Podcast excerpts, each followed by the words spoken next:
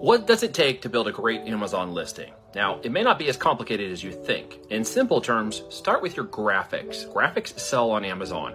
The second thing you need to think about is mobile. Are you mobile optimized? There's 60% of online people are now buying something every week because desktops require them to go log in somewhere else, but on their mobile devices, they can just click buy and buy, add to cart very fast now. If these are things you're optimizing in your listing, you are now able to get more sales and traffic. If you like these tips, Check above or below here for a link to get on my newsletter and get a free workshop as part of that that'll help you unpack this even farther.